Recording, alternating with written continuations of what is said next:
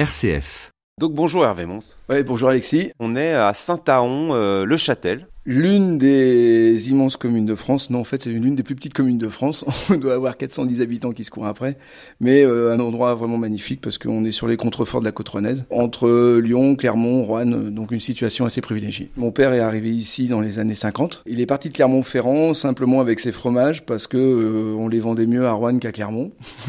bon a priori euh, vos fromages ils sont plutôt de qualité puisque vous êtes meilleur ouvrier de France depuis combien de temps? Bah, on a été de la première session, c'est-à-dire ça commence à dater un peu, 2000. Donc voilà, maintenant ça fait 18 ans que c'est comme ça quand même. C'est difficile d'arriver à vous mettre la main dessus puisque vous êtes à New York, au Japon, vous êtes un peu partout. C'est vrai que petit à petit, ça nous a amené à ce que l'on a aujourd'hui, une entreprise assez atypique puisque on collecte avant toute chose nos fromages sur presque l'ensemble du territoire français. Ça nous fait une gamme à peu près de 260 produits. Et ce qui fait la particularité de la maison, c'est que on réalise pratiquement 75% de notre activité sur l'export et l'autre pourcentage est fait uniquement notre réseau de boutiques en propre. Bon, ce qui fait de vous un homme pressé, j'ai pu le voir quand je vous ai vu marcher. Euh, on va aller voir du coup ce que ça donne hein, cette... et pourquoi ce fromage est de qualité. On va où là du coup? Si ça vous ennuie pas, on commence par la laiterie, ensuite on ira aux caves. Moi je vous suis, allez c'est parti. Et toujours d'un pas pressé. Juste une chose que j'ai remarqué, c'est que là, on est dans des bureaux, mais tout le monde est quand même habillé en blanc. Oui, ça c'est euh, un peu une marque de la maison. Je veux que quand on arrive dans un milieu alimentaire, on voit que les gens sont propres. J'ai fait 10 ans chez les jésuites et j'ai été dressé à une école où on avait tous les mêmes blouses et on était tous habillés de la même façon. Et le blanc, c'est que c'est pratique parce qu'on voit très vite si c'est sale. Donc là, on vient d'arriver dans l'espace qui est laitier transformation. Donc c'est vrai que tout le boulot a commencé à 5 heures ce matin. Donc c'est vrai que là, bah, euh, un petit peu tard. Pour dites, dites que voilà, je suis arrivé tard.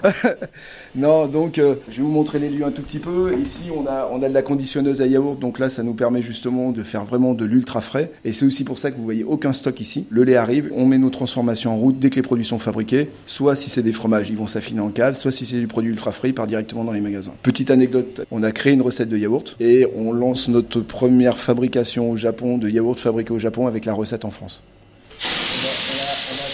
Tout un tas de systèmes qui fait que les, les, cuves font que tout est travaillé par gravitation pour que le lait ne soit pas pompé. Et les transformations sont ici. Donc vous voyez, c'est tout clean, tout nickel. Mais euh, voilà, tout a été déjà bossé. Et les garçons, ils ont fini, c'était 10h30 ce matin. Mais on va aller les rejoindre là parce qu'on est en train de faire des tests de cuve. Alors là, on fait le tour, on vient de recevoir du nouveau matériel. En fait, ce que vous voyez là, ce sont des cuves qui nous permettent d'aller chercher le lait chez les producteurs. Comme on travaille vraiment de tout petits lots et on travaille avec des producteurs qui au maximum nous fournissent 700-800 litres de lait, il fallait qu'on mette un point un système de collecte, des petites remorques qui nous permettent de les poser chez le producteur. Ça nous évite de passer par des gros camions, ça nous permet surtout de travailler sur une fraîcheur de lait qu'aujourd'hui, ben, à part des fabrications fermières directes, personne n'est capable de faire. Donc là, on va faire un test de nettoyage. Quand le lait arrive, le terme c'est dépoter le lait pour qu'on puisse le transformer. Mais derrière, il faut absolument qu'on ait une hygiène irréprochable parce qu'il faut que nos bactériaux de lait soient, quoi qu'il en soit, avec les bons microbes. Donc nous, on veut des laits vivants, mais il faut absolument que ce ne soit pas contaminé. Juste pour vous donner une idée, une laiterie passe à quelque chose près 8 fois son volume d'eau que son volume de lait pour le nettoyage. Donc là, il est en gros en train de voilà, laver la cuve avec une brosse. Voilà, il est en train de laver la cuve avec la brosse parce que là aussi, c'est une marque de la maison. Il faut que les cuves brillent parce que sinon, ça marche pas chez nous. et pour moi, ça, c'est quand même une image importante. Comme le patron dirait, il faut qu'on puisse se voir. Bon, bah, bon courage alors. Ouais, ouais. Et il y a le patron qui surveille, hein, faites attention. Bon, kit de visite. Donc là, vous allez être déguisé. Ok, la charlotte verte, les chaussures bleues et la blouse blanche. Vous allez voir que vous allez être joli. Bon, donc je vais avoir euh, l'air ridicule. Allez, bah, c'est parti.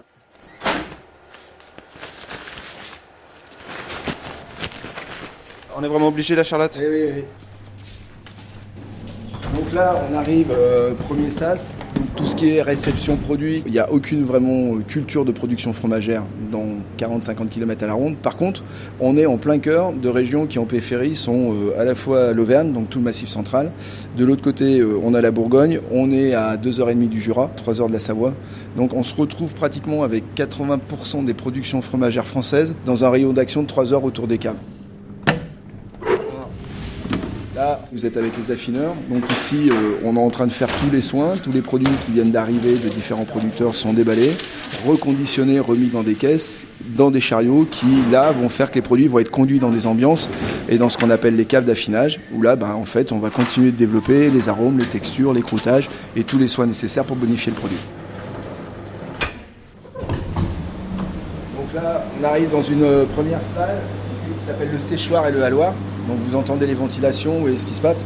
Comme les produits arrivent relativement frais, il y a vraiment une étape très importante qui va être de ce qu'on appelle dans notre jargon réessuyer un tout petit peu les produits. Il y a un choc thermique qui est de jouer entre le chaud et le froid pour que justement on arrive à extraire juste la petite humidité qu'il faut avant d'aller conduire ces fromages-là dans des caves où là par contre vous allez voir les ambiances sont complètement différentes. Et si cette étape-là n'est pas respectée correctement, on risque de gâter les affinages. Donc là, euh, on est vraiment à la minute. Donc là, on va rentrer voilà, dans une cave. Donc, vous avez vu tout à l'heure, vous avez vu le fromage Très blanc. Voilà, le voilà maintenant au bout de 15 jours. Presque jaune. Et puis vous allez le voir ici au bout de 4 semaines. On est sur des teintes marron-orange. Voilà, exactement. Donc ces caves-là ont été construites avec l'idée de dire utilisons ce que la nature est capable de nous donner. Les caves, elles ont toujours été enterrées. Pourquoi? Parce que bah, dans 1m50 dans le sol, grosso modo dans nos régions, la température du sol est de 10 degrés. Il se trouve que les températures d'affinage, elles se situent entre 8 et 14. Donc les caves que vous voyez là, elles sont sous 6 mètres de couverture végétale. C'est pour ça qu'elles ressemblent aussi un peu à un bunker. Ouais, c'est vrai, quand on rentre ici, ça fait bunker. Donc on est aussi à l'abri si jamais on a un pépin. Mais autre élément aussi qui était important, c'est que l'humidité dont on avait besoin, bon, on la trouve aussi facilement dans le sol. On a créé des murs avec lesquels, dans les voûtes, on a incorporé des rigoles qui nous permettent de diffuser l'eau. Ah oui, l'eau coule. Un système de débordement. C'est fou, on dirait une piscine à débordement, mais sur un mur. C'est exactement le même principe. Cette eau circule pour que nos fromages, on ait les meilleures ambiances possibles. Quoi. Bon, on va sortir d'ici parce qu'il commence à faire froid. voilà, vous allez voir, on ressort de l'autre côté de cette cave-là. Vous voyez encore d'autres ambiances. Ouh là là, ceux-là ils sont gros. Là on rentre dans déjà du un petit peu plus costaud, on est sur des fromages à pâte demi-dure et qui est affiné ici pendant 8 mois. C'est 100 par chariot, euh, il y a 45 chariots, il y a 4600 fromages. Et alors euh, on voit qu'il y a différentes teintes, c'est pareil, hein. plus on avance, plus ils ont... Exactement, on essaye d'avoir une chronologie chez nous. Au fur et à mesure que les soins se font, ils évoluent, les échelles tournent. Bah, vous voyez les produits avec un croûtage complètement différent. Vous voyez vraiment ce que c'est que le schéma de l'affinage et comment on les processe et le produit est vivant et évolue. L'affinage c'est vraiment la deuxième transformation du fromage. Là maintenant, on va filer sur euh, l'autre site d'affinage, okay. qui est euh, un site dans lequel on met encore des plus gros fromages que cela. Qu'est-ce que je fais? Je garde euh, tout ça? Je peux l'enlever? Super. Adieu la Charlotte.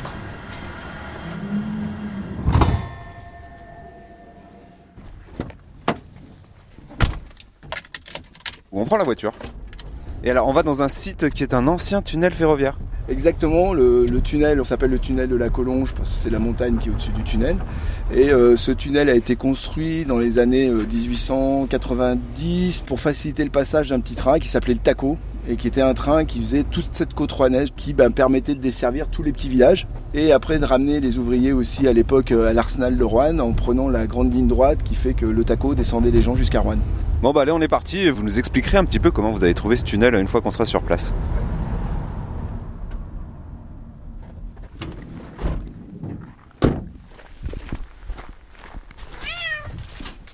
Ça, c'est le gardien du tunnel. Notre premier parasite, c'est les souris. Non, je plaisante. Mais quand on a récupéré ce tunnel-là et la première fois qu'on l'a équipé avec des fromages, on a été un peu léger, quoi. Parce qu'on a mis des bonnes portes, on a mis des trucs, mais on a juste oublié que nos petites copines, là, euh, les ratatouilles, là. Elles passent à travers. Ah, bah, je pense qu'elles se sont envoyées des SMS et elles ont fait un casse-croûte. Hein. Donc euh, là, il a fallu qu'on s'organise. Et ça a été notre première grande surprise.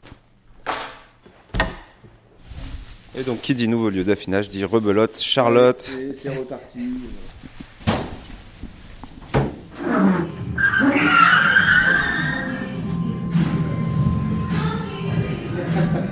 Qu'est-ce qui se passe dans cette cave? Bah, Nos fromagers ont l'habitude de travailler un peu en musique. Alors c'est moi en plus de ça qui ai vraiment voulu qu'on sonorise le tunnel. J'étais tout seul au départ à tourner les fromages parce que bon, même dans l'entreprise tout le monde disait il est moitié fou d'avoir acheté un tunnel. Quand on est dans le noir, enfin le sombre, on voit pas la lumière, on attaque à 5h du matin, on finit à midi 1h. On a tourné euh, tous les fromages qu'il y a là. Franchement aujourd'hui il y a à peu près 150 tonnes de fromage en stock. Donc ça fait 4500, 5000 meules. Ça, ça occupe bien. Et euh, bon, on veut bien parler au fromage à un moment, mais c'est bien d'avoir un petit fond sonore. Alors nos gars, là, ils se lâchent un peu. Hein. Ça fait un peu boîte de nuit, mais euh, bon, on va couper tout ça. Voilà, plus de musique. De ce côté-là, vous allez voir le, Là, vous voyez que c'est le tunnel. Donc ça, c'est l'entrée nord Ça, c'est ce qu'on appelle l'entrée nord, parce qu'en fait, quand on est dans un tunnel, si on monte et si on descend, on inverse à droite et la gauche, on ne sait jamais de quel côté on est. Et après, tout a été organisé avec les points cardinaux. On parle le nord, on parle le sud, et vous allez voir les rangées des fromages sont est et ouest. Il y a des compartiments, mais je vais vous expliquer tout ça. Donc là, on a un tunnel qui fait à peu près euh, 200 mètres de long. C'est un petit tunnel, parce que normalement, les UNF font bien souvent un kilomètre ou 700-800 mètres. Quand on a trouvé ça, pour nous, c'était assez génial parce que les caves que je vous ai fait visiter tout à l'heure, on était déjà avec ce projet-là il y a une dizaine d'années. Sauf que bon, on avait posé des permis de construire et tout. Et encore une fois, comme quoi, euh, dans sa région, quand les choses se passent bien, c'est assez amusant parce que des fois, des gens arrivent et vous proposent des choses euh, inattendues. Le fils d'un des élus du coin avait travaillé chez nous, bien passionné de fromage et tout. On parlait souvent avec son père. Il me dit, écoute, il y a mon père qui aimerait bien te voir parce qu'en fait, euh, il y a un tunnel en Bierle et il me dit, il pense que ça pourrait te faire une bonne cave parce qu'il a vu tes projets avec les caves. Peut-être que ça pourrait être une solution et tout. Je dis, bah écoute, j'y croyais qu'à moitié parce que si c'est pour montrer un tunnel de 10 mètres, parce qu'il y a plein de petites arches dans la montagne où le taco passait et qui sont vraiment pas importants.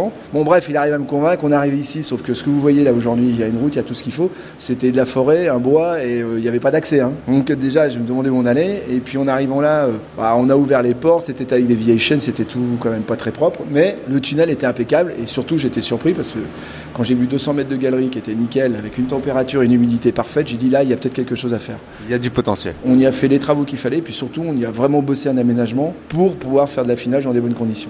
Et donc maintenant, on peut écouter de la musique. Oui, vous savez, par ricochet, la musique est bonne pour le fromage. Pourquoi? Parce que quand elle est bonne pour le fromager, le fromager va être bon pour le fromage. Ce que vous pouvez voir là, donc en fait, c'est tout un tas de meubles qui ont été construits, qui sont mis au centre du tunnel pour pouvoir empiler les fromages. Que vous appelez voiture, c'est en référence aussi? Ouais, c'est aussi un petit clin d'œil qu'on a fait au train. Donc vous voyez, vous retrouvez les points cardinaux sur chaque voiture. Il y a cinq voitures en tout. Et en fait, elles sont chacune séparées par deux allées, une allée ouest, une allée est. Sur cette première voiture qui s'appelle la voiture 1, vous avez donc le V1 qui est en haut de ce compartiment. Vous voyez la lettre E, ce qui veut dire vous êtes à l'est. Et, et le premier numéro 1, ça veut dire quoi? Là, on est dans le premier compartiment à l'est de la voiture 1. Quand je passe à l'autre compartiment, bah, vous allez voir que c'est V1, E2, V1, E3 et ainsi de suite. Chaque fromage que vous voyez là est identifié par une petite ardoise sur laquelle est inscrit sa date de naissance, son code de producteur, sa date d'arrivée aussi au tunnel et son poids. Et il a un numéro. Tout ça est mis en fait sur un tableur Excel. Quand on veut savoir où sont nos fromages, quand je cherche ceux du mois de mars, ça va me dire partout où sont mes fromages du mois de mars. Comme on sait où ils sont, on n'est pas obligé de retourner la cave complètement. Ce que j'ai fait quand j'avais 18 ans dans des caves où c'était nettement moins bien organisé. et, et là, on voit que c'est des gros fromages. Hein. C'est ceux qu'on voit dans les pubs. Là. Ouais, exactement. Ici, on commence à être un peu plus sérieux. C'est 35 à 80 kilos. Plus c'est gros, plus c'est des affinages qui vont être longs. Donc ici, en général, on rentre pas vraiment des fromages avec un affinage de moins de 6 mois. Ces fromages que vous avez ici, aussi bien des comtés, des Beaufort, des Cantal, des Salaires, des Gruyères et ainsi de suite, ont une durée de temps ici entre minimum 12 mois, 14 mois, 18 mois, 24 mois, certaines exceptions 30 mois. Les deux compartiments que vous voyez là sont en fait deux compartiments qui s'appellent aujourd'hui bah, la bibliothèque. Et on a un fromage de chaque lot qui est en train de s'affiner, qui toutes les quatre semaines. on, va le, on va le sonner de cette manière-là. On va le sonder On fait une petite carotte. Exactement. Et là, on va pouvoir commencer à regarder l'évolution de la texture de la pâte, si elle se fond, si elle se casse, la pincer avec le doigt pour savoir si elle s'écrase correctement. On analysait son humidité et après, bien sûr, au nez, sentir un peu les arômes de ce qui est en train de se dégager du fromage. Après, ce qui est bien, bah, c'est aussi de manger, de le goûter et de se faire un avis sur ce que le produit peut valoir. Bon, bah, je vais être obligé de le goûter. euh, Ouais, ça serait peut-être pas mal. pas. Là, on est sur un comté qui est du mois de janvier 2017. hum, il est pas mal. On mettrait 100 grammes. Donc en fait, ce que vous voyez là, on a un petit tableau sur lequel chacun de ces lots est analysé, goûté toutes les 4 semaines, et on le juge sur 5 critères. Oui, on la renvoie des petites étoiles. Voilà, donc euh, texture, goût, euh, arôme, persistance aromatique, acidité. Et à chaque fois, le curseur maximum, c'est 3 étoiles par catégorie. On appelle ça, nous, la guerre aux étoiles chez nous, mais euh, c'est de dire que dès qu'il commence à y avoir une dizaine d'étoiles sur un fromage, le fromage est en train de nous parler, là, ça peut être quelque chose qui commence à bien évoluer. Parce qu'on est comme ça avec du vin, on est sur du produit vivant. Exactement, c'est la même évolution. Après, je dis simplement un peu de bienveillance parce qu'il y a un peu une tendance aujourd'hui à vouloir faire un peu trop de similitude entre l'affinage et les millésimes du vin. Faire attention que c'est pas les fromages les plus vieux qui sont les meilleurs. Encore une fois, c'est au bon moment qu'il faut les sortir, ce qui quand même met un parallèle avec les millésimes millésime. Il y a des millésimes qui sont nécessaires d'être gardés des dizaines d'années. Il y en a d'autres, euh, c'est dans la quatrième année qu'il faut les boire. D'autres, des fois, c'est dans l'année. Là, il y a bien marqué ne pas toucher les fromages. Ouais, parce que Parce Quand, qu'avec euh, avec nos mains, on peut. Ouais, encore une fois, seuls les gens qui sont ici, qui sont habilités à le faire, le font. Et quand on, on est parfois avec des clients, les clients sont super sympas, mais des fois, ça leur arrive de commencer à vouloir tout toucher. On leur dit, euh, on se calme, ok, on va les regarder ensemble, mais euh, on les goûtera là-bas, mais on fait pas n'importe quoi. Vous me disiez, vos salariés, là, ceux qui travaillent ici, toutes les semaines, ils retournent chacun de ces fromages. Ils frottent et ils retournent chacun de ces fromages-là sur planche. Et il y a à peu près aujourd'hui euh, 140 tonnes de fromage. Ouais, ils n'ont pas besoin d'aller faire crossfit ni bodybuilder. hein. Non, ils sont en pleine forme, c'est vrai. Allez, on continue notre visite. On va se retrouver un peu plus tard au Hall de Lyon hein, pour aller voir euh, le stand de Monsieur Mons.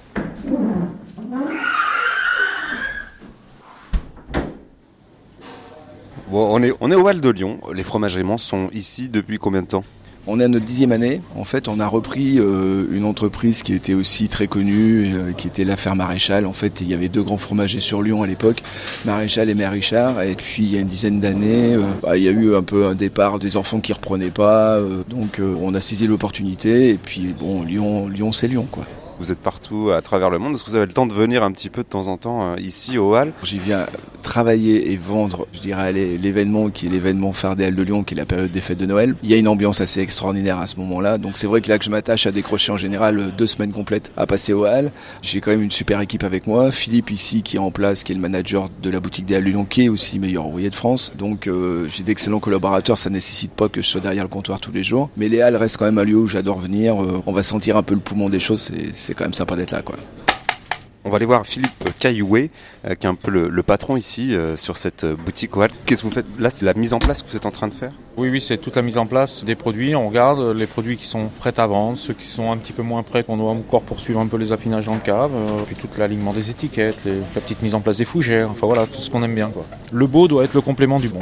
On arrive à résister toute la journée au milieu de ces fromages ou, on en mange un petit peu? On résiste pas, on les goûte nous, pour en parler et puis pour voir leur état d'affinage. Parce que certains clients nous demandent l'accord avec les vins. Donc faut être un peu sommelier aussi. Il faut avoir quelques connaissances parce que c'est vrai que les clients maintenant veulent de plus en plus de prêt à manger, donc euh, c'est important de leur apporter des conseils. Je vois que vous avez aussi le col de meilleur ouvrier de France. Petite particularité, c'est que moi je suis pas meilleur ouvrier de France fromager, mais je suis meilleur ouvrier de France, euh, maître du service et des arts de la table, donc en restauration. Et avec Hervé, bah, ça fait 25 ans qu'on se connaît et puis bah, c'est vrai qu'on a une complémentarité à ce niveau-là. Bon, on retourne voir euh, Hervé Mons. Regardons un peu cette vitrine ensemble. Qu'est-ce qui est important? Qu'est-ce que vous regardez? Pour moi, les aliments sont très importants. Il faut que visuellement, on ait une distinction de chaque produit. On joue toujours sur les formes et les couleurs. On s'attache pas à une vieille tradition qui était de mettre les fromages par famille. Il faut vraiment que l'harmonie, les couleurs, les formes vous attrapent l'œil tout de suite pour vous donner l'envie justement de dire ah c'est quoi ce produit-là? Je le connais pas. L'étiquetage aussi est très important. On veut vraiment que les prix soient bien positionnés et en premier lieu, pas en dernier lieu, ce qui était un petit peu l'adage euh, des vieux systèmes d'autrefois. C'est plus le prix était petit, moi les gens le voyaient et puis on était toujours un peu dans l'esprit de se dire on n'a pas à discuter argent. Veux qu'il y ait une grande lisibilité quand on arrive ici, que tout soit clair, soit propre, soit clean. Dans une boutique, c'est encore plus important. Bon, et alors la prochaine étape, j'ai envie de dire, c'est euh, cette boutique, mais en Russie, hein, c'est ce dont vous parliez? Le voyage russe est encore un peu différent, c'est-à-dire il y a cette idée-là, mais qui est d'abord un transfert des savoir-faire. On a toute une équipe russe qui est venue en formation chez nous depuis un an et demi. Ça fait deux ans qu'il n'y a plus une importation de produits laitiers sur la Russie. Seul problème, bah, c'est qu'il faut bien produire sur place. Et là, les savoir-faire, ils sont quand même un tout petit peu en déficit. Euh, ils savent pas trop comment s'y prendre. Et euh, on est en train de travailler avec un groupe d'investissement et de gens qui désirent justement quelque part cloner notre système, c'est-à-dire comment monter une filière en amont avec un réseau de producteurs comment stocker, bonifier des produits, soit par des stockages, soit par de l'affinage, et après établir les réseaux commerciaux. Aujourd'hui, le problème, c'est qu'il n'y a pas grand-chose dans les rayons. Et la clientèle, surtout à Moscou, est quand même assez désireuse de produits de qualité pour construire une gamme de produits au lait cru, des produits qui sont tirés, quoi qu'il en soit, de l'inspiration de la France. Et puis, euh, vendre du cocorico et de la France à l'extérieur, c'est quand même quelque chose qui me plaît bien parce que euh, j'aimerais bien qu'on soit aussi champion du monde du fromage. Quoi. Et alors, comment on écrit et comment on dit Hervé Mons en, russe? Bah, Très franchement, Hervé Mons, ça me va très bien parce que là, le sidérique, je suis pas encore au point.